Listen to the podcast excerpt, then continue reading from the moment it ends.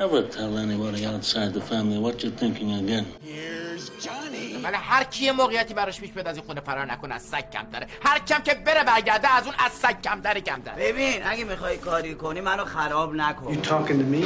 Who the hell else are you talking? Talking to me? احترامت واجب خونده یا ما حرف از مردونگی نزن که هیچ خوشم نمیاد If you're good at something, never do it for free. تو می‌خوای من اونی باشم که واقعا خودت می‌خوای من باشم اگه اونی باشم که تو می‌خوای وقت دیگه من من نیست greatest trick the devil ever pulled was convincing the world he didn't exist. And like that, he's gone.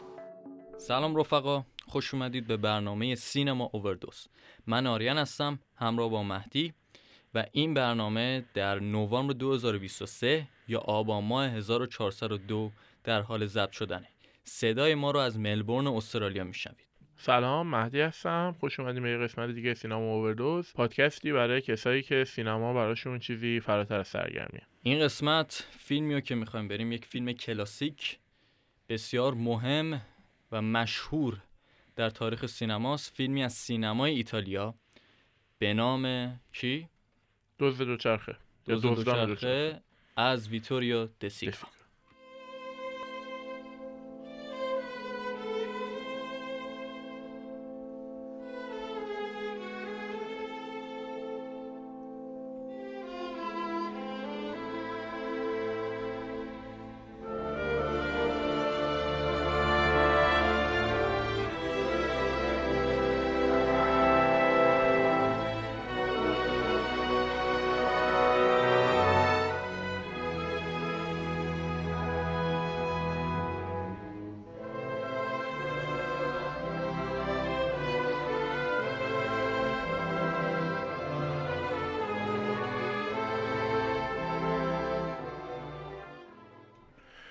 همونطور که آریان گفت می‌خوایم در مورد دزدان دوچرخه بایسیکل تیف صحبت کنیم. سال 1948 ساخته شده.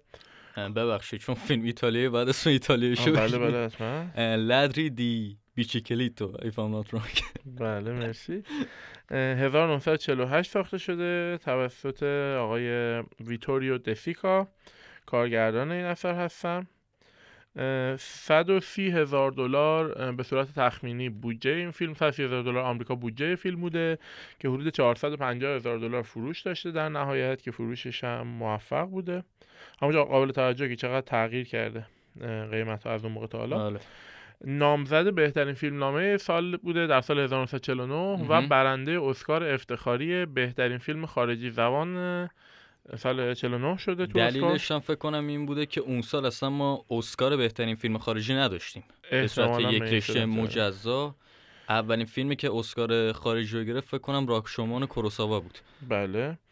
نمره های این فیلم رو بخوام خدمتتون بگم. IMDb 8 و 3 دهم گرفته. مهم. Rotten Tomatoes ش 99 درصده. توی 250 تا فیلم برتر IMDb 121 همه و همون سایت Sight Sound معروف که ما همیشه در موردش صحبت می‌کنیم از بین لیست کارگردان ها که در سال 2022 اعلام شد 20 امین فیلم هست و بین لیست منتقدین فیلم چهل و یکم هستش. بازیگرای اصلی فیلم آقای لامبرتو ماجوانی نقش آنتونیو رو بازی می‌کنه نقش پدر خانواده. پسرش نقش برونو انزو استایولا. و ماریا مادر خانواده لیانلا کارل و پیشا پیش عذرخواهی می‌کنم. اسم ایتالیایی منم تلفظ ایتالیایی. زیاد خوب نیست. بله. تلفظ ژاپنیمون بهتر بود نه؟ برای ژاپنیمون- هفت سامورایی قطعا بهتر بود. داریم دور دنیا میچرخیم دیگه با سینما. بله. و اینکه آره اگه موافق باشی بریم یواش یواش سراغ قصه. حتما. یه موسیقی رو از موسیقی تم فیلم دوز دو شخه رو گوش بدیم بعد برمیگردیم با قصه فیلم. مرسی.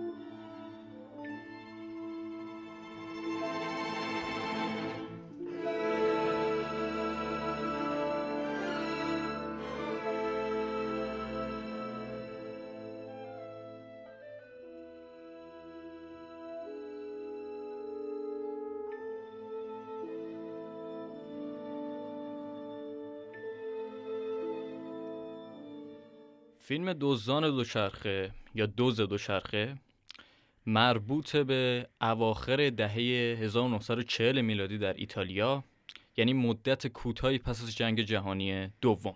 فیلم در مورد یک مردیه به نام آنتونیو ریچی با بازی لامبرتو ماگیارانی اگه اشتباه تلفظ نکرده باشم که دنبال کار میگرده. موفق میشه که یک کاری بهش پیشنهاد داده بشه کاری که میشه گفت چسبوندن پوستر بر روی دیواره. اما این کار نیازمند اینه که اون فرد دوچرخه داشته باشه. و این برای آنتونیو خیلی چالش برانگیزه چون که به تازگی دوچرخش دچار مشکل شده بوده و به خاطر بدهی برای بانک انگار گرو گذاشتتش. میره این موضوع رو به همسرش میگه و همسرش چند تا از ملافه‌هاشون رو میفروشه که در ازاش بتونن اون دوچرخه رو از گرو در بیارن. همچنین ما با پسر آنتونیو آشنا میشیم برونو. یک پسر نه ساله که همراه با پدرش میره سمت مدرسه و بعد از اون پدرش اولین روز کارش رو شروع می‌کنه. اما متاسفانه دوچرخهش رو ازش میدوستن و آنتونیو در به در دنبال این دوچرخه میگرده. میره اول به یکی از همکاراش میشه گفت تقریبا دوستشه. ازش کمک می‌خواد که این دوچرخه رو پیدا کنه و اون دوستش بهش میگه که بهتره بره به یک بازاری اونجا به نام بازار پیازا ویتوریو. اونجا همراه با برونو و اون چند تا از اون دوستاش میره که برن دنبال دوچرخه متاسفانه دوچرخه رو پیدا نمی‌کنن. بعد از اون آنتونیو و برونو موفق میشن دزد دوچرخه رو چون که آنتونیو تونسته بوده قیافه دزد اون دزد دوچرخه رو برای یک لحظه ببینه دزده رو شناسایی می‌کنن که داره با یک پیرمردی صحبت می‌کنه. دستشون به اون دوزه نمی‌رسه ولی می‌تونن پیرمرده رو گیر بیارن. از پیرمرده می‌پرسه که دوزه کجاست. پیرمرده اول خیلی تفره میره اما بعدش به نظر میاد یک آدرسی رو به اونا میده. بعد از اون آنتونی ازش می‌خواد که باهاش بیاد به اون محله ولی پیرمرده قبول نمی‌کنه و یک جوری از دستشون فرار می‌کنه. بعد از اون آنتونیو وارد یک مشاجره با پسرش میشه. و بعد از اون برای اینکه دلجویی کنه از پسرش میبرش میشه میبرش یه رستورانی و بعد از اون آنتونیو میره پیش یک پیشگو. پیشگویی که یک زمانی همسرش هم پیشش می‌رفته پیشگویی که به قولی آینده رو برای اهالی اون محل پیشگویی می‌کرده. آنتونیو میره اونجا و پیشگو بهش میگه که اگه تا صبح فردا دوچرخه رو پیدا نکنی دیگه یه نمی‌تونی دوچرخه رو پیدا کنی. به محض اینکه آنتونی از اون محل اون پیشگوی میاد بیرون دوز دوچرخه رو می‌بینه. پیداش می‌کنه و باش گلاویز میشه و بهش میگه که تو دوچرخه منو دزدیدی. یه بلوشوی میشه اونجا. یه عالمه مردم جمع میشن پلیس میاد ما با خونه اون آشنا میشیم به واسطه مادر اون دزده و دوچرخه پیدا نمیشه. و پلیس هم به آنتونیو میاد میگه که از اونجا که هیچ شاهدی هم نداری به نفد نیست دیگه این موضوع رو زیاد پیگیری کنی. آنتونیو نامید و عصبانی دست پسرشو می‌گیره و میره نزدیک یک جای شلوغ یک نالت فکر کنم استادیومی هستش که خیلی پرجمعیته و ناگهان چشش می‌خوره به یک دوچرخه که صاحبش اون طرفا نیست. به پسرش پول میده که به قولی سر کنه که بره یه اتوبوس یا ترمی رو بگیره. که بره دوچرخه رو بدوزه. پسرش موفق نمیشه بگیره برسه, برسه به ترم. آنتونیو اقدام به دزدیدن دوچرخه می‌کنه.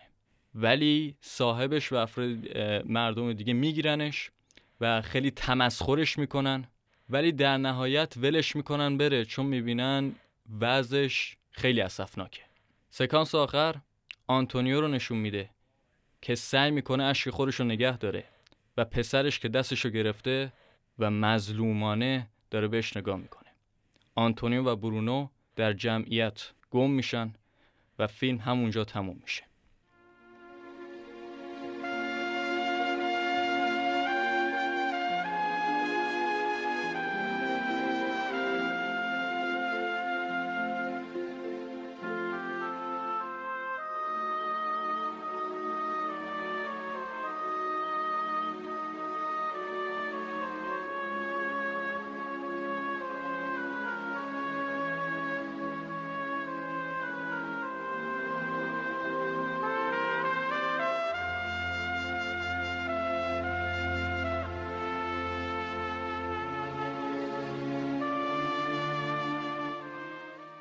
آهنگی که شنیدید آهنگ فیلم لا استرادا یا جاده اثر فدریکو فلینی بود با آهنگسازی نینو روتا. اگه ایشون رو نمی‌شناسین ایشون آهنگساز فیلم پدرخوانده هم است. مهدی می‌خوای تو نقد و بررسی شروع کن ممنون از اینکه تلفظهای اسما رو واقعا یاد می‌گیری به زبون خودشون میگی واقعا دست درد نکنه. خواهش می‌کنم. بحث اصلی فیلم ما فضای فیلم ما داره جنگ جهانی به قولی ماورای جنگ جهانی دوم جنگ جهانی دوم به تازگی تموم شده و بحران بیکاری شدیدی که کشور ایتالیا رو گرفته. ایتالیا به, خل... به عنوان یکی از کشورهایی که مستقیما توی جنگ جهانی درگیر بود. مشکل اصلی بیکاری که اونجا هستش.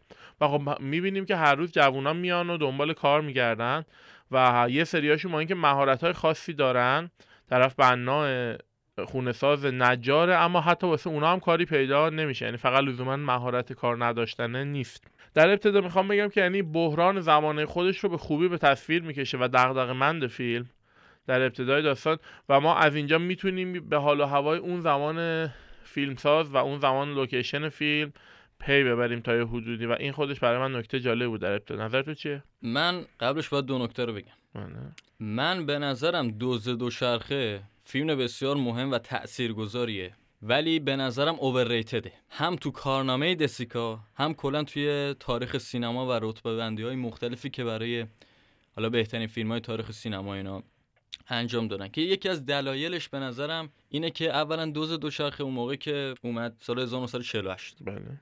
انقدر تحت تاثیر قرار داد خیلی ها رو که مثلا اسکار افتخاری بهش شدن و اگه اشتباه نکنم فقط 4 5 سال بعد از سال انتشار فیلم شد رت...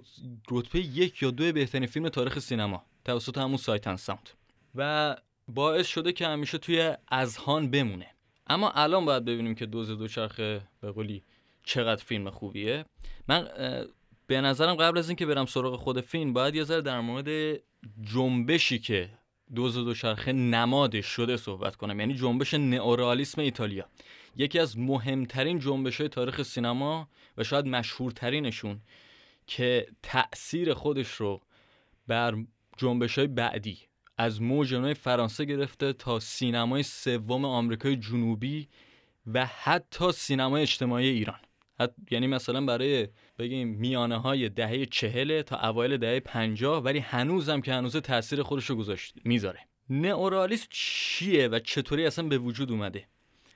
باید برگردیم به دوران فاشیست خود... فاشیسم خود ایتالیا. تو دوره فاشیسم ایتالیا به رهبری بنیتو موسولینی خیلی سعی می‌کرد طبقات اشراف و اعیان توی جامعه رو نشون بده و فیلم های خیلی پرهزینه بسازه. فیلم هایی در استودیوی فیلمسازی ایتالیا شاید شنیده باشی اسمشو به ملقب به چینچیتا که میشه گفت همون هالیوود ایتالیا بود. و فیلم هایی هم که میساخت که اکثرا طبقات اعیان و خیلی خوشگذران رو نشون می‌داد ملقب بود به فیلم های وایت تلفن یا فیلم های تلفن سفید چون در اکثر اونا شخصیت ها مثلا با تلفن سفیدی که اون موقع مثلا نماد لاکچری حساب می‌شده صحبت می‌کردن. بعد از جنگ به خاطر ضربه اقتصادی شدیدی که ایتالیا می‌خوره مشکلات مالی بسیار شدیدی برای این استودیوها و این فیلمسازی پردرآمد پیش میاد. و بسیاری از فیلمسازی که حتی یه زمانی فیلم های پروپاگاندا میساختن مجبور میشن که از استودیو کوچ کنن به خیابون. یعنی یک جورایی لوکیشن های واقعی رو تصویر برداری کنن. لوکیشن های واقعی با نورپردازی نه چندان مبالغه آمیز با حرکات دوربین خیلی اگزاجره نشده و همچنین استفاده از نابازیگر. که مثلا ما تو همین فیلم هم نمونه شو داریم که نقش اول فیلم اونطور اصلا بازیگر نبوده و در واقع یک جوری حالت کارگر ساده بوده. فیلم های نورالیستی دو تا موضوع اصلی دارن. با اینکه میگم خیلی هم عمر درازی رو طی نکردم. بگیم کمتر از ده سال. اوایل فیلم های نورالیستی بیشتر تمرکز می‌کرد به جنگ پارتیزانا با اون رژیم فاشیستی. مثلا فیلم روم شهر بی دفاع روسرینی بیشتر بر این قضیه یا حداقل تا نصفه بر این قضیه تمرکز می‌کنه. اون مبارزه با نازی و فاشیسم. بعد از اون فیلم های اومدن با تمرکز بر معضلات اجتماعی که این دوز دوچرخه یکی از اولیناش بود و همینم باعث شد که خیلی معروف بشه. این دوتا رو داشته باش. جدا از این قضیه توی بحث فرمی که این فیلم ها دارن هم گفتم لوکیشن هم نورپردازی و هم استفاده از نابازیگر. یک عنصری که بسیار بهش اهمیت بدن توی فیلم هم نویسی عنصر تصادفه به جای رابطه علت و معلول. یعنی چی؟ یعنی میان برشی از زندگی شخصیت رو نشون میدن. مثلا می‌خوان از شما فیلم بسازن میگن پسری که مثلا میره سر کار بعد مثلا برمیگرده پیش خونه میره خونه تو ممکنه یه سری مثلا صفات اخلاقی خاصی داشته باشی. دیگه فیلمساز فلش بک نمی‌زنه به background تو تو چطوری اینطوری شدی اونطوری شدی. یه طیفی از زندگی تو رو مشخص می‌کنه و بعد تمام. برای همینم معمولا اونطوری فیلماشون background تا... یه background توی خود فیلم ارائه نمیدن. بعضا هم ممکنه کشمکش اونطوری تو فیلم ها نباشه. سه تا کارگردان مطرح هم از تو این جنبش کارگردان دیگه هم هستن. ویتوریو دسیکا که کارگردان همین فیلم دوز دو شرخ است. روبرتو روسلینی که به نظر من یکی از بهتریناشونه. و همچنین لوچیو وسکونتی که کارگردان فیلمایی مثل پلنگ و وسوسه و غیر است. آره اطلاعات خیلی خوبی دادی. فقط پس با اون قضیه دغدغه من بودنش موافقی فکر می‌کنم. خب من گفتم این نورالیسم حرفشو زدم که بعدش شیفت کنیم به این فیلمه. بله. فیلم به نظر من یک جاهای خیلی خوبه. از منظر اینکه دیدی که داره یک دید مستندگونه است تا حدی در خیلی جا که سعی می‌کنه به قول خودتون معضلات اجتماعی یا فرق رو نشون بده. اما من به عنوان یک نماد صرفا نورالیستش قبول ندارم. حالا چرا؟ به نظرم فیلم از دو تا مشکل رنج می‌بره. یه مشکلش اینه که یک جاهایی منطق نداره. یعنی فیلمنامه منطق نداره. واکنشی که این شخصیت ها به, من... به اون رویدادا نشون میدن به نظر من غیر منطقیه.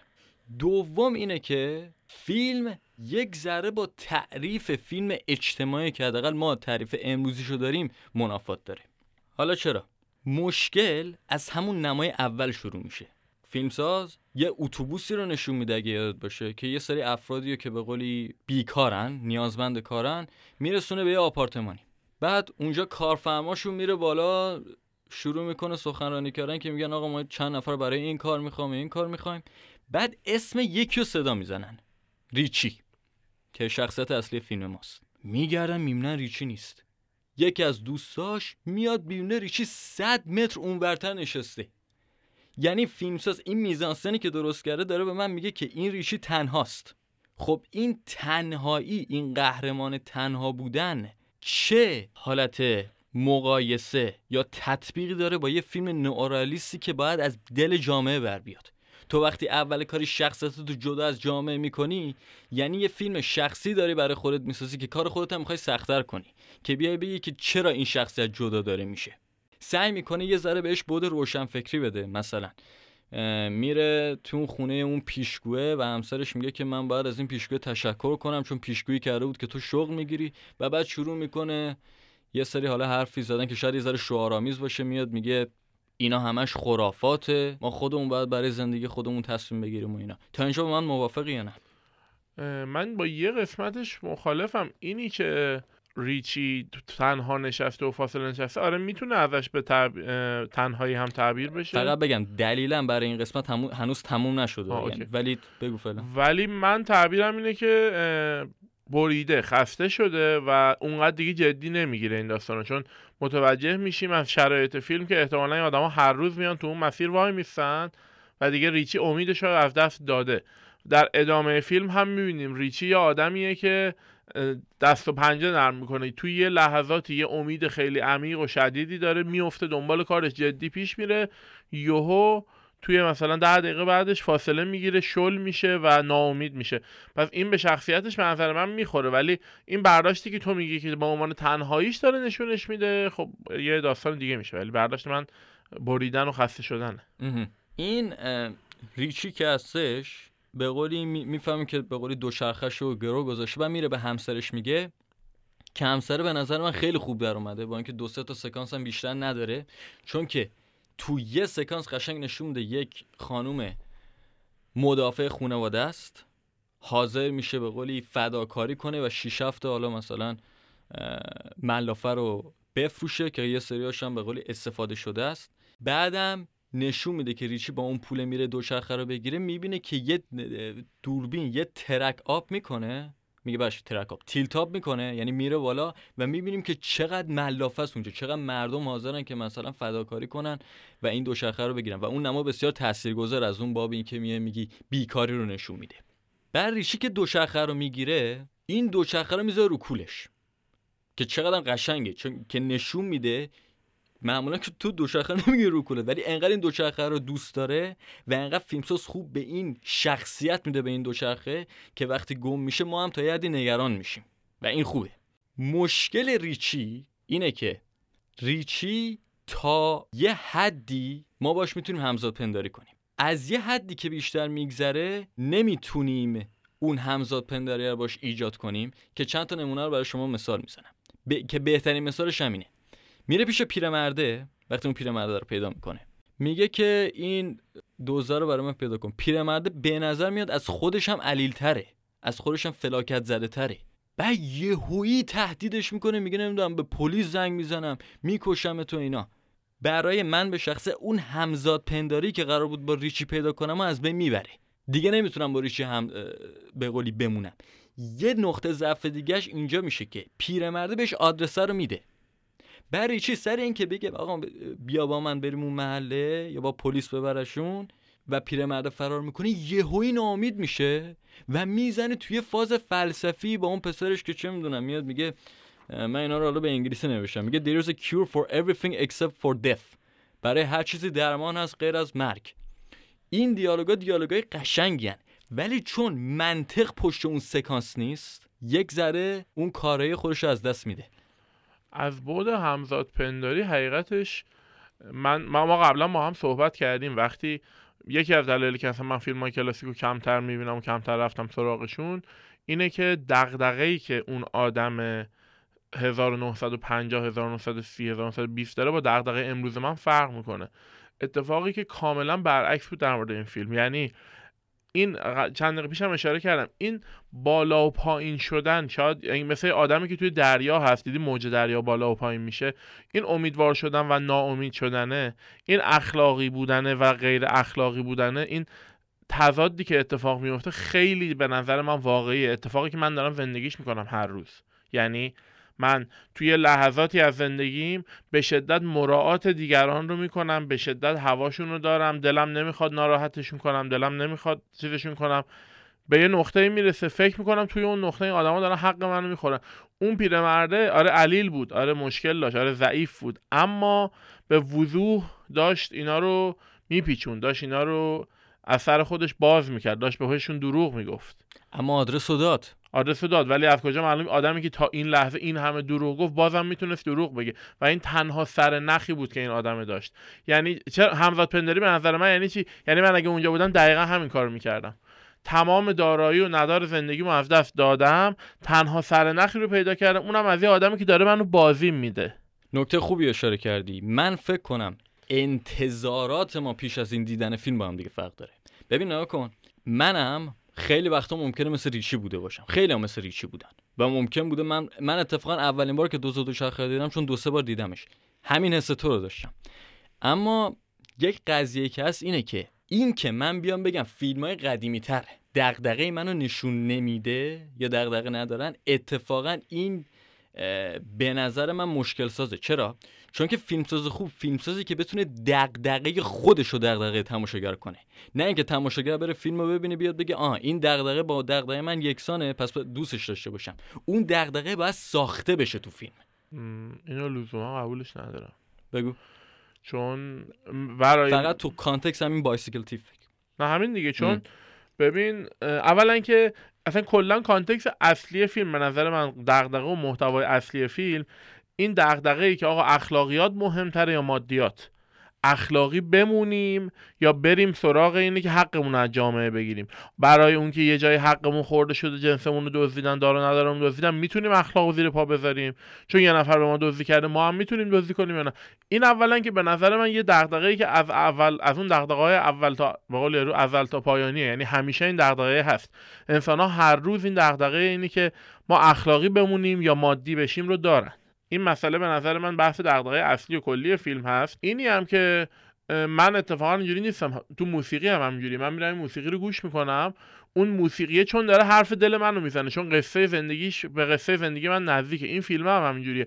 ارتباطی که داره میگه تجربیاتی که من تو زندگیم انجام دادم و دارم هر روزم باهاش دست پنجه نرم خب می‌کنم. آفرین داری حرف منو تایید می‌کنی پس. آخه تو چرا میگی فیلم؟ قضیه تو داری میگی که داره حرف دل منو می‌زنه دیگه. خب حرف دل تو قبل از فیلم بوده. یعنی تو یه چیزی تو دلت داشتی بعد می‌دونم، حرف فیلم تو رو تطابق داره تو میگی که باید یک دغدغه رو به وجود بیاره اون دغدغه بیاد بهش دغدغه تو اینو من نمی‌دونم چه جوری این حرف چیه. دغدغه یعنی اینکه فیلمساز یه دغدغه‌ای داره بله. مثلا دارم میگم بیا مثال بزنیم چرا من مثلا فیلم سرگیجا رو دوست دارم خب. من که کارگردان نیستم بله. یا من مثلا با یکی مثلا یه زنی یا دوست دختری نداشتم که مثلا از برج پرت بشه مثلا بیفته بمیره که قضیه سر اینه که هیچگاه یک دغدغه‌ای داشته در در درباره یک وسواس خاص. انقدر می‌تونه با تعلیق منو هم تجربه کنه با این دغدغش که من حداقل برای اون دو ساعت زمان فیلم می‌تونم اون تجربه رو داشته باشم. حالا چرا دوز دوچرخه نمی‌تونه همچین کاری کنه؟ چون که یک سری سکانساش چون که از قبل ساخته نشده یا غیر منطقی جلوه می‌کنه یا ملودرام حالا منظورم از ملودرام چیه؟ یعنی اینکه بسیار مبالغه آمیز میشه. مثلا شما سکانس آخر رو نگاه کن. ریچی رفته دوچرخه رو دزدیده کتکش می‌زنن بچه داره اه، نگاه می‌کنه که تو پرانتزم بگم. بچه خیلی خوبه. ب- به نظرم میشه گفت بهترین بازی بازی خردسال میگن. من خودم به شخص دیدم یک بچه مهربون یه ذره پررو و به شدت کسی که واقعا می‌تونی بفهمی مجبور شده بزرگ بشه. و اینو واقعا خوب نشون میده. به نظرم اون بچه نقطه عطف فیلم حداقل از نظر به قولی احساسی. ولی چون که فیلمساز اون دیدی که میاد میگه که من از جامعه جدا اما داره به واسطه ریچی وقتی که این دوچرخه رو میدوزه و بعد کتکش می‌زنن و بعد این گریه می‌کنه من از گریه اون ناراحت نمیشم. از نگاه مظلومانه پسر ناراحت میشم. آره. اولا که یه, یه قدم بریم عقبتر. اینی که ما داریم الان اینجا تقابل می‌کنیم فکر کنم هر کدوممون یه روی کرد و یه جهانبینی داریم و الان این دفعه جهانبینی یه خورده با هم دیگه تداخل پیدا نه کرده قبلا هم شده. هامون هم اینطوری بود. آره. بحث این نیست که بخواد به قولی مشکلی باشه. هر کدوممون داریم نگاه خودمون میگیم. درست. اولا که با این قسمت صد درصد موافقم پسر درخشان بود. یعنی. من هر چند دقیقه بار می‌رفتم چه می‌کردیم؟ واقعا نه سالشه. این تو نه سالگی چی کار می‌کنه با ما؟ چه معجزه‌ای داره می‌کنه؟ تو اون صورت با اون چشما بدون دیالوگ چه بازی داره می‌کنه؟ و در چه در کل فیلم بازی اون پسر همزاد پنداری برانگیزتر و احساس برانگیزتر بود. کلمات بدی انتخاب کردم. احساس ما رو به وجد می آورد به احساس ما رو درگیر می‌کرد. پسر خیلی بیشتر از بقیه. و در نهایت هم آره دیگه اصلا اون طرف هم به چشای بچه نگاه کرد که بی خیال این داستان شد که بابا رو ببره کلانتری و این داستان درسته؟ آره اینطوری بود. ببین قضیه سر اینه که بذار این مقایسه کنم. من این فیلم دیگه از دسیکا دیدم به نام اومبرتو د بله. که تو اونم رابطه ما تو دزد دوچرخه رابطه بین پدر و پسر رو داریم که یک جاهای اون فراز و نشیبه رو داره. مثلا یه جا به یک صحنهش به پسر سیلی می‌زنه پسر ناراحت میشه و بعد بهش میگه کنار یه پل وایس انگار می‌خواد بره دنبال یه کسی و بعد می‌بینه یه نفر خودش رو غرق کرده. چون فردر نمی‌بینه فکر می‌کنه یه لحظه پسر خودش این خودکشی رو کرده. که بعد می‌بینه اینطوری نیست و یک جورایی انگار اون صحنه تکونش میده و باعث میشه ارزش زندگی و داشتهاش رو بدونه که بعدم میرن اون رستورانه.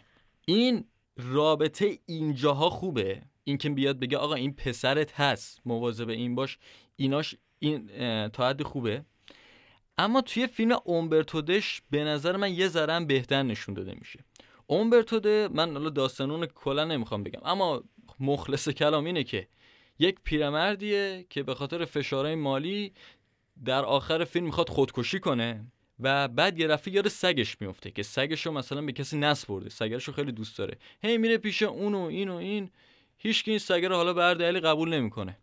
و در آخر میگه ولش کن سگه رو فکر کنم تو بغل خودش می‌گیره و میره رو ریل قطار می‌خواد خودش رو بکشه که سگه یهویی فرار می‌کنه از دستش. میره دنبال این سگه و قطار هم نمی‌زنه بهش دیگه. یک جوره سگه موجب نجات اون میشه. و بعد از اونم حالا با کلی غم و ناراحتی با این سگه میره و اونجا مثلا فیلم تموم میشه. اما توی دوز دوچرخه به نظرم اون رابطه بین پسر و پدر حالت غیر از اون سکانسش که یه ذره خوبه یک ذره حالت دکور پیدا می‌کنه. یعنی اونطوری در بطن و عمق اون رابطه نمیره. اینو قبول داری یا نه؟ من یه موافقت ب... یه مخالفت باید بکنم دو تا موافقت. بفهم. مخالفت اول این که در مورد فیلم سرگیجه صحبت کردی. اینی که ما بیایم بگیم که فیلم خوب لزوما فیلمی هستش که کارگردان یه دغدغه‌ای داره. دغدغه رو تو فیلمش می‌ذاره و من و شما با دیدن اون فیلم اون دغدغه رو نداریم و اون دغدغه رو جدید پیدا می‌کنیم قشنگه. آره اما به نظر من ژانر با ژانر فرق می‌کنه. همونطوری که خودت داری میگی این فیلم رئالیسته واقع گراست ژانر فیلم سرگیجه کلا فرق می‌کنه. فیلمی که واقع گرایانه لزوما نیست مثلا می‌دونم مثلا فیلم سای فای فیلم علمی تخیلی. من که اون دغدغه رو ندارم که کارگردان اون دغدغه رو میاد میکاره تو ذهن من میریم جلو و به یه داستان دیگه می‌رسیم. فیلم اجتماعی اصلا اصل داستانش همینه. باید بوی طبیعی بودن بده. باید آدما با دغدغه هایی که تجربهش کردن بتونن مقایسش کنن و درکش کنن. این مخالفت هم بود. موافقت اینی که میگی فیلم منطق نداره. آره یه جاهاش منطق نداره واقعا. این دیدارای اتفاقی. همون لحظه ای که از توی چیز میاد بیرون از توی لوکیشن و مکان اون فالگیره میاد بیرون و خیلی random یه دزده رو می‌بینه. خب اینجا من باید مخالفم الان okay. مخالفت امشب زیاد داری. آره. این جور نمیشه. یعنی دقیقا چون اون حرف رو اون اونجا زد انگار این یه کنترلی داشت اومد این کارو کرد. در مورد اینم که ارتباطه خوب نمیشینه ما توی تئاتر هم که صحبت می‌کنیم یه حرفی رو معمولا با تجربه تران می‌زنن. میگن شما وقتی داری بازی می‌کنی حتی اگه شما بازیگر خیلی توانمندی هستی میزان و احساسی که به کار می‌گیری رو با بقیه اعضای صحنه هماهنگ کن درسته؟ میگن خیلی پررنگ بازی نکن که بازیگر قبلی دیده نشه و بازی دزدی بشه و این اتفاقا این چنینی بیفته. این پسره انقدر خوب بازی می‌کنه که پدره نمی‌تونه تو بازی بهش برسه و علت اینکه احساس گاهی اوقات در نمیاد به نظر من اینه. ما م... یه جوری انقدر سطح اون بازی رو سطح اون استاندارد رو برده بالا که این اتفاق توی پدره نمیفته. این نظر من. من قبول دارم پسر خیلی خوب بازی می‌کنه برونوه. اما شاید مثلا مقایسه این فیلم سینمایی با تئاتر شاید منطقش کاملا جور در نیاد. چون که توی تئاتر ما همه چی یه سر است. کات و تدوین اونطوری که نداریم. توی سینما ولی شما می‌تونی کات بزنی reaction هر بازیگر رو به صورت سولو حتی بگیری. مشکلی که بازی بازیگر نقش آنتونیو داره اینه که تقریبا اون فشاره رو خوب نشون میده صورتش. کلا هم تیپ و ظاهرش به بازی میاد. بیشتر دغدغه اصلی من سر شخصیت پردازی است تا بازیگری. یه زمانی از شما بازی خوب انجام میدی ولی شخصیت پردازی یا وجود ابهام تو فیلم نامه باعث میشه شما بد جلوه کنی مثل شاید بگیم قضیه خود خانم ترانه علی دوستی بود تو فیلم اورکا که گفتم به نظرم بازیش بین متوسط تا خوب بود ولی چون فیلم ضعیف بود خب طبیعتا بازی ایشون هم شاید زیاد به چشم نمیومد. موافقم با تو که شخصیت پردازی کار اونقدر که باید قوی نیست اما باز هم نظر من اینه که پایبندی کارگردان به اصول همون نئورئالیسم همونطوری که خودت گفتی ما قرار نیست کل background زندگی طرف رو بدونیم. قراره یه برش از زندگیشو بدونیم و توی اون برشی که می‌بینیم شخصیت پردازی اونقدر شاید شخصیت پردازی من برام اینجوری جا میفته با اون background و فلش بک و این داستانا. آه دو تا نکته. یه جا اشاره کردی گفتی که اولا اینکه من گفتم توی نئورئالیسم لزوما background تا... background تاریخی یا اجتماعی نداریم که خب این توی این فیلم رعایت شده. بله. نکته دوم سر عنصر تصادف است که بهت گفتم که گفتم باهات مخالفم سر اون قضیه که میره پیش پیر میره پیش پیشگوه بعد برمیگره یه دفعه دزده رو پیدا می‌کنه. اون عنصر تصادف لزوما تو زندگی ما هم پیش میاد. واسه همین اونطوری نیست که مثلا بگیم رئالیسم نیست. مشکل قضیه سر اون آدرس اون پیرمرد است که بهش میده که به اون سمت نمیره بعد تا از پیشگاه از خونه پیشگاه میاد دونی یه دوزه رو می‌بینه. اون عدم کنش شخصیت اصلی پس از گرفتن آدرس با کلی به قولی دعوا و چنگ و دندون نشون دادن که بعد میره تو اون فاز این میگذره که چه می‌دونم مثلا یه جا میاد میگه why should I kill myself worrying when I end up as dead. چرا باید خودم رو بکشم در صورتی که بالاخره قراره بمیرم؟ این دیالوگا رو یه دفعه میگه بعد از گرفتن اون اطلاعات برای من این منطق نیست. چه تو رئالیسم چه نورالیسم چه سورالیسم یا هر چیزی. این یه بسیه اگه موافقی برم سر تم بعدی. اصولا خیلی از نئوریالیستا رو کارگردانی فیلم های نئوریالیست رو به خصوص بعد از اوایل دهه 50 خیلی از دولت مردان ایتالیا بهشون بدبین بودن. مثلا می اومدن می‌گفتن شما کمونیستین و از اینجور رفا ضد دینین و اینا. نئورالیسم هم زیاد دوون نیورد بعد از اون بود که فیلم سازای نسلهای بعد مثل فدریکو فلینی، میکلانجلو آنتونیونی، پیر پاولو پازولینی اینا اومدن که کلا یک نگرش خیلی جداگانه ای داشتن. مسلما از نورالیسم تاثیر گرفته بودن اما شاید کلا میگم دید خاص خودشونو داشتن. ولی یک چیزی که نورالیسم اومد و خیلی تأثیر گذاشت روی فیلم های بعدش مسئلهش و دیدش نسبت به دین بود. که ما توی این فیلم هم مثلا بهش یه چند تا اشاره میشه. مثلا یه جا هست آنتونیو با پسرش بارون داره میاد اینا میرن زیر سقفی بعد چند تا کشیش که نمی‌دونم به زبان آلمانی فکر کنم دارن صحبت می‌کنن. حالا شاید این آلمان هم یه تیکه به نازی و اینا باشه.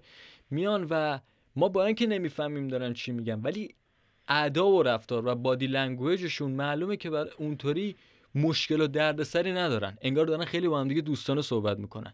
و این بارونی که داره میاد اینجاشو خیلی قشنگ در میاره. اون نماد بارون بارونی که ازش نماد می‌سازه برای کشیش یک حالا اتفاق عادیه که یک ذره اعصاب خورد کنه برای آنتونی و پسرش حکم یک تراژدی رو داره که اون برای من خیلی جالب بود. از منظر اون مخالفت با دینشم یکی که خود آنتونیو تو دیالوگ میاد میگه که من با خرافات و اینا منافات دارم اون اولش میشه پیشگویی که میگه. یک جا دیگهش همون سر اون کلیساس با پیرمرده بحثش میشه. هیچ چند بار اختشاش ایجاد می‌کنه دیگه. کشته بهش میگه ساکت باش اون دیگر اعضای کلیسا هم اینو بهش میگن و اینا. این عدم اهمیت دینش برای منم جالب توجه بود. تو نظر چیه؟ حقیقتش اون قسمتی که سکانس بارون رو من درکش نکردم. که اون کشیش اصلا یعنی چی؟ واسه چی اومدن اونجا و فضاش برام درک نشده بود؟ ولی آره نشون میده کلا در فضای فیلم چه رفتارش توی کلیسا چه رفتارش در ابتدای فیلم با اون. که حتی آخر فیلم هم دیگه انقدر از سر استیصال میره سراغ اون پیشگوه. نشون میده که آدمی که اعتقاد نداره به حالا خرافات و چیزهای ماورایی.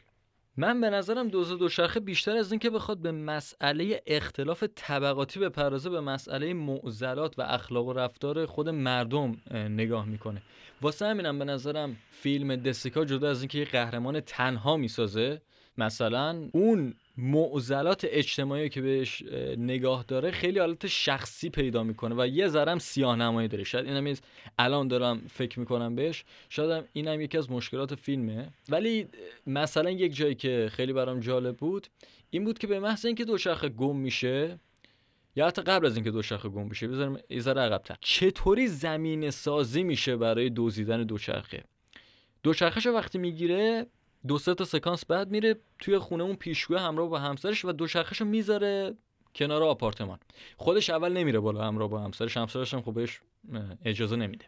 و ما می‌بینیم که چند تا آدم مردم عادی میرن و به این دوچرخه یک نگاهی می‌کنن. دسیکا خیلی ناخداگاه این تعلیقه رو ایجاد می‌کنه که قرار این دوچرخه دزدیده بشه. بعد از اون دوباره یه بار دیگه وقتی روز اول کارش رو شروع می‌کنه دوچرخهشو می‌ذاره کنار یه دیواری و از اون همکارش یاد میره که چطوری اون پوستر رو بچسبونه. چند بارم یه نگاهی بهش میندازه. یا حداقل دوچرخه رو نزدیکتر به خودش نگه داشته. توی سکانس سوم دوچرخه رو خیلی از خودش دورتر نگه داشته.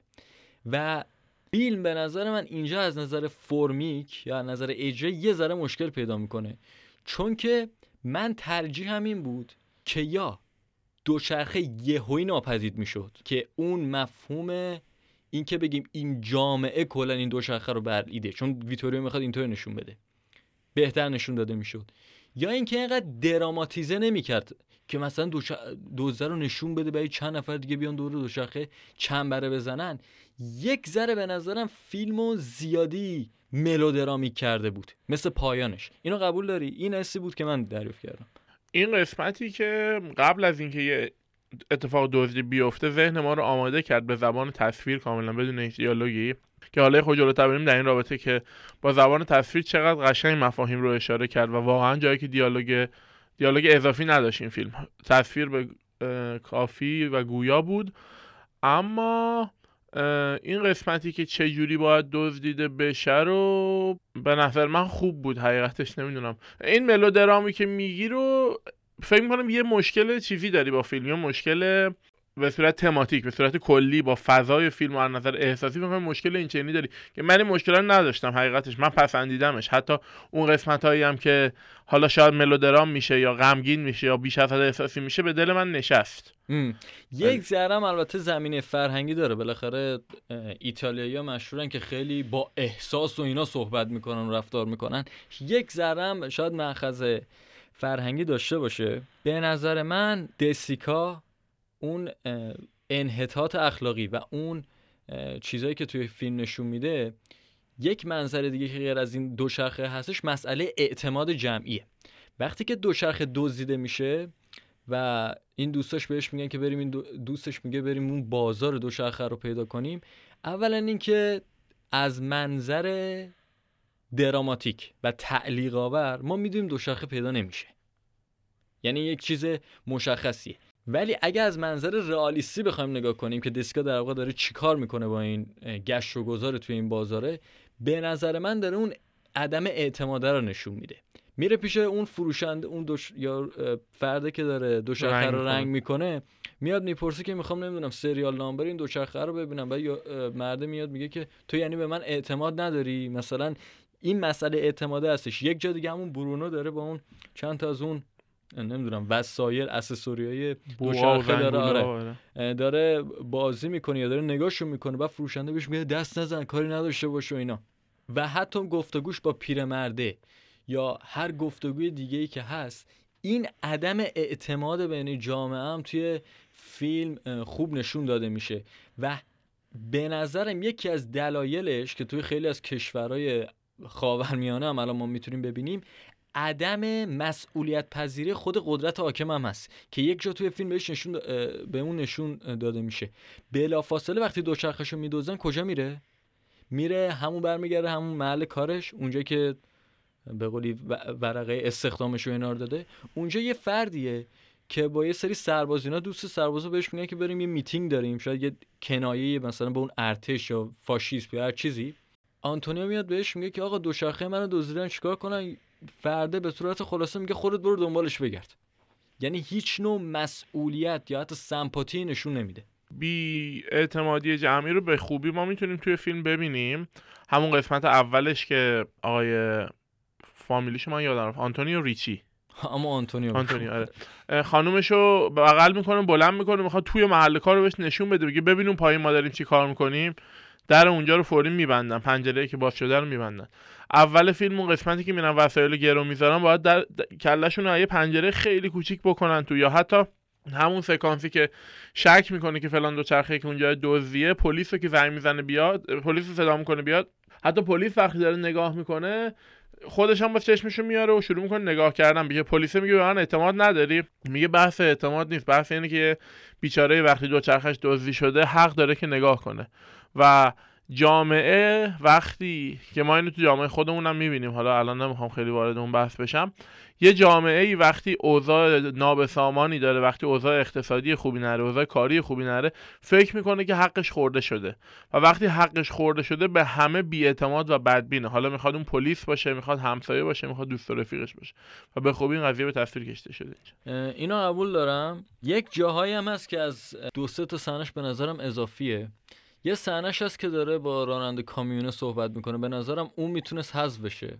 که میگه بارون میاد یک شنبه همش بارون میاد. همچین چیزی. خب؟ آره. اولا اینکه خیلی زیادی شعار آمیزه. این یکی. دوم اینکه من همونطور که به شما گفتم نئورئالیسم خیلی تاکید بر این داره که از لوکیشن های واقعی و طبیعی استفاده بشه و تو این صحنه ما لوکیشن واقعی نداریم. قشنگ معلومه. چرا؟ مخصوصا توی فیلم قدیمی شما اگه بدونی معمولا ترمش یادم نمیاد چیه واژه اصلیش. یه background می‌سازن مثلا از یه خیابونی که ماشین داره بعد یه. ماشین ماکت می‌ذارن جلو. خب این کاملا استودیویه بله. این به اون فضای نئورالیستی که خب خیلی از فیلمسازای اون موقع ادعا می‌کردن. نمی‌خورد هرچند که بازم بگم که خیلی از فیلم سازای نئورالیسم کامل به همه این قواعد لزوما پایبند نبودن. ولی کلا به نظرم این ف... این سکانس هم یه ذره اضافه میومد کلا که آره یه منظر دیگه هم بگم که من وقتی دارم میگم فیلم اوورریتده به معنی بد بودن فیلم نیست. بعضی وقتا از شما یه فیلمی داری فیلم خوبیه واقعا دوز دوچرخه ارزش دیدن رو داره بارها هم ارزش دیدن رو داره. ولی ای بر ریوایزش کنی. الان من بار سوم که این فیلم رو دیدم به این نتیجه رسیدم. تو هم یه نظری داری؟ دو تا نکته می‌خوام بگم. کوتاه هم سعی می‌کنم بکنم که وقت خیلی شاید نداریم. نکته یک زبان تصویره که به شدت تو این فیلم قشنگ رعایت شده. زبان سینماه. زبان سینما رو ما زمانی که میره پسرشو می‌بره توی رستوران که بهش غذا بده از نگاه های اون پسره که هر چند لحظه بار برمیگرده و اون پسر ثروتمند میز بغلی رو نگاه می‌کنه و دوباره برمیگرده پسره هیچ دیالوگی نمیگه. اما از اون نگاه ما همه چیز رو می‌فهمیم که اون چه حسرت هایی داره می‌خوره و دلش چه چیزهایی می‌خواد و چه اتفاقاتی داره میفته یا به قول شما اوجش تو همون انتهای فیلم اون لحظه ای که داره تصمیم می‌گیره که آیا برم دوچرخه رو بدزدم آیا نکنم این کارو هی میره هی برمیگرده. جاهای مختلفی ما این فیلم رو می‌بینیم. خیلی برای من جالب توجه بود که ما داریم سینما می‌بینیم. دیالوگ اضافی وقتی شما می‌تونی با هنر و با تصویر و با عکس یه چیزی رو به تصویر بکشی دلیلی نداره واقعا. خیلی جا دیالوگ که این برام خیلی جالب توجه بود. اون سکانس آخر گفتی یه ذره بیشتر تشریح کنم که به نظرم خیلی خوبه تو فیلمم نشسته. چرا؟ چون که از صدای جمعیت تعلیق و استرس درست می‌کنه. میره جلوی استادیوم بعد صدای جمعیت به مرور بالاتر میره. آنتونیو میشینه رو جدول و معلومه اصلا فکرش مشوشه و استرس داره می‌خواد ببینیم دوچرخه رو باید بدوزه یا نه. اولین بار که نگاه می‌کنه یک دیواری کنارشه و این دیوار تقریبا نصف سمت راست تصویر رو می‌گیره. نصف دیگه اون دوچرخه رو تو خیابونه نشون میده. هر چقدر این فکرش بیشتر میره سمت دزدیدن دوچرخه این دیواره میره به قولی فیتر میشه. میره سمت راستر و اون خیابونه و که داره دوچرخه است بیشتر تصویر رو نگه میداره. و اینش واقعا خوب بود و همین بازی با تصویر مثال دیگه صحنه‌هایی که خفقان آور هستش. به عنوان مثال همون اولش که داره میره کار بگیره همه داد می‌زنن پس کار برای ما چی؟ کار برای ما چه اتفاقی افتاده؟ کاملا از لایه جمعیتی که تمرکز پیدا کردن اونجا دارن هول میدن دیگه رو به زور رد میشه و میره و دوباره به زور یعنی انگار داره با یه بدبختی و زور و چالشی میره اون کار رو به دست میاره. یا دوباره سکانسی که دزده رو پیدا می‌کنه اما دزده رو تو محله خودش پیدا می‌کنه. در کنار همه همکارای محترم دزد دیگهش. از همه طرف فشار میارن تحت فشار قرارش میدن. این فشار هم روانی هم تو تصویر ما کاملا می‌بینیم. یعنی حتی اگه فیلم اون لحظه دیالوگ هم نداشته باشه خیلی هم دیالوگ نداره تو تصویر اون هجوم رو ما می‌بینیم و اون خفگی و فشاری که روش هست رو حس می‌کنیم. به نظر من اون سکانسی که اون دزده رو پیدا می‌کنه اولا اینکه دزده یک جوری بازی می‌کنه که معلوم نیست داره ادا در میاره مثلا اون قشی که می‌کنه و اینا یه بسیه اما من از منظر طراحی لباس یا حالا مثلا میگیم طراحی چهره بازیگر اصلا خوشم نمیاد چون که این داره با دزده گلاویز میشونه یه دفعه دو سه نفر با عینک سیاه و یه لباس خیلی رسمی تر میان جلوی این آدمو می‌گیرن. نه می‌خورد به فضای فیلم نه اگه مثلا می‌خواست تیکه بندازه مثلا چه می‌دونم به طبقه برجوازی یا دولت خوب نمی‌گیره. خیلی شعاری میشه. چون قبلا تو فیلم این برای ما ساخته نشده بوده. اینم یه ذره عجیب و غریب بود به نظرم. اینم باز موافقم. جز اون سکانس بود که انگار خلافکارا یه خورده درشت پاتر اومدن توی تصویر. یه نکته دیگر می‌خوام بگم نمی‌دونم اینجا بگم بیشتر به نمره بندی فیلم ربط داره. می‌تونیم حالا تو قسمت آخر بگیمش. موقعی نمره که خودت می‌خوای بدی آره می‌خوام علت نمره دادن رو بگم به نظرم قسمت بعدی بگیم. قبلش گوش بدیم دوباره به موسیقی تم دوز دوشاخه این دفعه با گیتار کلاسیک. مرسی.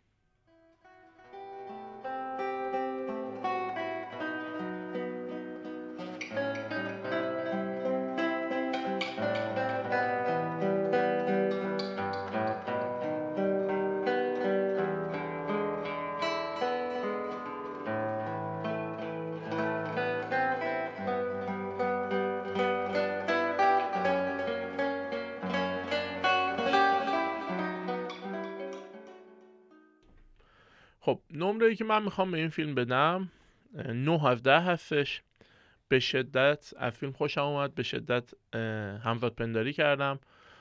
پسر خیلی کوچولو و ناناز بود ولی من یه کوچیکی از خودم رو احساس همزادپنداری شدیدی با اون پسره کردم. حالا توضیحاتش بماند. نکته دیگه که می‌خوام بگم توی مدت زمان یک ساعت و نیمه نه یه فیلم سه چهار ساعته. بدون استفاده از هیچ یک از ابزارهای مثل صحنه های جنسی یا خشونت یا ادبیات فوش مستحجن و همچنین چیزایی انقدر خوب همه اون حرفی چون به نظر من بعضی اوقات می‌تونن اونا به عنوان ابزار و تزیین استفاده بشن. می‌دونی؟ هیچ کدوم از اونا رو استفاده نکرد و همه چیزش اون قدی که با- باید می‌خورد و با هم دیگه تناسب داشت به خاطر همین 9 از 10 نمره که من این فیلم اون قضیه صحنه های جنسی و خشن میگی دو تا عامل داره. عامل اول بستگی به زمان داره. بله. هرچند که سینمای کلا غیر آمریکایی غیر هالیوودی همیشه آوانگاردتر بوده. بله. مثلا دارم میگم. ما یه فیلم داریم به نام آتلانته واسه جان ویگو. محصول سال 1933 تو اون فیلم مثلا حتی برهنگی نشون داده میشه. 1933 بعد تو هالیوود اون موقع مثلا حق نداشتین توی فیلم مثلا یک زوج یکی سیاه پوست یکی سفید پوست رو نشون بدین. یعنی می‌خوام این انحطاط فکری رو ببینم که عجیب و غریبه. این مسئله که داری میگی میگم قدم خوبیه برای فیلم کلاسیک ولی اینا همش رب داره به ضرورت. در مورد اون قضیه دغدغه شخصی اینا هم حتما یه قسمتی باید اصلا صحبت کنیم در موردشون به نظرم بحث بسیار مهمی میشه. و نمره من به فیلم قبلا برام 9 از 10 بود. اون دفعه اول که دیدم الان 7 از 10 7 از 10 ولی بازم دارم میگم. فیلمیه که تأثیر به شدت بالایی داره روی فیلم دیگه قشنگ قابل ملاحظه است و واقعا هم ارزش دیدن داره و هر کی که می‌خواد به قولی ما میگیم مخاطب جدی سینما می‌خواد بشه من از خاص و عام خوشم نمیاد. جدی و غیر جدی داریم مخاطب جدی سینما می‌خواد بشه حتما باید این فیلم رو ببینه. خب چیکار کنیم؟ الان فیلم بعدی. بعدی ما می‌خوایم بریم سراغ یه فیلم روز. یه کارگردان ایتالیایی هست این دفعه. آره اتفاقا. از ایتالیا دوباره میریم روی ایتالیا. کارگردان مارتین اسکورسیزی جدیدترین فیلمش. یه فیلم- جمله تو پرانتز بگم به قول آریان مارتین اسکورسیزی یا بهترین کارگردان زنده حال حاضر سینما؟ سر اونم بحثه. فیلم of the Flower Moon یا قاتلین ماه کامل. محصول سال 2023 با بازی دنیرو دیکاپریو و لیلی گلادستن اگه اشتباه نکنم. بله. حتما قسمت با ما- بعدی با ما همراه باشین. فیلمش هم طولانی حدود سه ساعت و نیم. فیلم رو ببینید و بعد به قسمت بعدی گوش بدید. و می‌رسیم به بازی. بله. بفهم شما می‌خوای شروع کن من حدس بزنم یعنی. می‌خوای آره شما بگو. خیلی خوب. من نمی‌دونم یه حسی بهم میگه ابد و یک روز. خیر. برادران لیلا. نه. ایرانی یا خارجی؟ یعنی کشور تولید کننده رو میگه کشور تولید کننده به نظر من آمریکایی فیلم. اما خب کلی لیست از کشورهای مختلف هست از فرانسه و یعنی منظورم اینه که کارگردان کجایی؟ حداقل اینو می‌تونی بگی. اصالت کارگردان کجاییه کارگردان تو آمریکا هم فیلم ساخته اصالتا کارگردان لهستانیه آه خب ر- لو دادی سوالم خیلی خوب بود. خب رومن پولانسکی کارگردانش. بله. خب معلوم بود. چاینا تاون نیست؟ خیر روزمریت بیبی؟ نه. پیانیست؟ بله. پیانیست اجتماعیه به نظره درامای دیگه برده حالا اون این تو این فیلمی که ما داریم می‌بینیم پسا جنگه اونجا. در بین خود جنگ. جالبه جالبه. آره درامای دیگه دراما نیست. حالا دراما آره، بایوگرافی و ولی- موزیک هم داره توش. اوکی ولی دراما به نظر من. شاید داره شاید یه فیلمی درباره بعد از جنگ بود بهتر بود. یعنی آره. اثرات جنگ. ولی حالا سوال سوم سوال اول پرسیدی قبول نیست؟ ما هینت سوممونی بود که کارگردان می‌تونستی کجاست؟ نگی. خب بریم خب نوبت شما. من بفهم. خب کشور سازنده فیلم آمریکاه؟ آره. بله. کارگردان فیلم اسکورسیزیه؟ نه. هیچکاکه؟ نه. کوبریکه؟ نه. کشورش که گفتیم آمریکا داستانش خورده هینت میدی ببینیم چجوریه داستان نقش اولش یک مدل و بازیگره. یک مدل بسیار معروف هم است. میلی مورو نقش اوله نه. و داستان نگفتی. قبول نیست. می‌تونم بدی این دیگه بدم. داستان برای ایتالیاست یعنی فیلم ایتالیایی داستانم توی خود ایتالیا اتفاق میفته. تو راستی کشور سازنده رو پرسیدی اول؟ آمریکا دیگه گفتی. آه اشتباه گفتم. ایتالیاست. الان گفتم دیگه این تو. خیلی ممنون. خواهش می‌کنم. اه، تا همون فیلم قدیمی های ایتالیاست قبل از هزار- 1970 فیلم نه. 1960 نه. جدیده فیلمش. برای بعد از 2000 فیلم ایتالیایی بعد از 2000 آره. چقدر هیجان انگیز. آره ما فقط فکرمون سمت قبل 2000 نمیره. ما نگران نباش خوبه. بفهم. قدیما 1910 می‌دیدی. خب. فیلم ایتالیایی بعد 2000 اه، هینت سوم میگی کارگردان یا بازیگر یا فلان؟ کارگردانش کارگردان سینما پارادیزو آه اسم فیلم اون دفعه صحبت کردیم. هفته پیش داشتیم در صحبت می‌کردیم یادم رفت. وقتت داره تموم میشه. که گفتیم که این فیلم یه hint آخرم بهت میدم اگه تونستی جواب بدی. هفته چون- پیش داشتیم در موردش صحبت بگم. hint. آخر رو. داستانش در مورد یک روسپیه. داستانش در مورد روسپیه. آره. سینما پارادیسو. آها افسانه 1900 که نیست. نه. و اونم ولی کارگردانش همون کارگردان بگم یا بگو. می‌خوای؟ مالنا. آه. مونیکا بلوچی مونیکا بل- هم خواستم آره. بپرسم مونیکا بلوچی مدل هم بوده پس آره،. من تو اون زمینه آره. follow نمی‌کردم مونیکا بلوچی که آه. فکر کنم همون داستانش بعد جنگ و این چیزاست. گفتم. رب داره. اجتماعی هم هست در صورت دیگه. آره. من خودم فیلمو خیلی وقت پیش دیدم یادم نمیاد ولی کلا جوزپه تورناتورو کارگردان بسیار خوبیه افسانه 1900 سینما پارادیزوش که به نظرم بهترین فیلمشه و غیره. خیلی خوب. حالا نه دقیقا مال سال 2000 البته. لب مرز 2000. ولی اوکی. خب اه، حرف دیگه ای سخنی؟ نه فیلم کلاسیک های خوب هست بشینید ببینید. همه فیلم های کلاسیک هم حوصله سربر نیستن. توصیه که من خیلی صادقانه می‌کنم. نه دیگه شما وقتی میای میگی پادکستی که براش سینما لزوما بله. سرگرمی نیست باید به این حرفم پایبند باشیم. و اینم یادم نره این اتفاقا این پا... این قسمت حداقل از منظر من یک اثباتی بود که بگم همه فیلم های کلاسیک لزوما برای من 10 از 10 و 9 از 10 نیستن. من یه سری فیلم هم هستن که مثلا به نظر خیلی خوب میاد. بله. ولی به نظر می‌ذاره اوور شما ژاپنیا رو از ایتالیایی بیشتر دوست من برای سینمای ژاپن احترام بیشتری قائلم اگه بخوام حقیقتشو بگم. معمولا ت... نسبی بخوام حساب کنم تعداد فیلم های خوبی که از سینمای ژاپن دیدم از ایتالیا بیشتره. اه، ولی خب کلا. تا قسمت بعدی من از طرف خودم خداحافظی می‌کنم. فیلم خوب ببینید کتاب خوب بخونید مستند خوبم ببینید. انیمیشن خوبم ببینید همه چی کلا. فیلم کلاسیک خوبم ببینید. دقیقا همینطوری. شما؟ همین دیگه مراقب خودتون باشید. مرسی.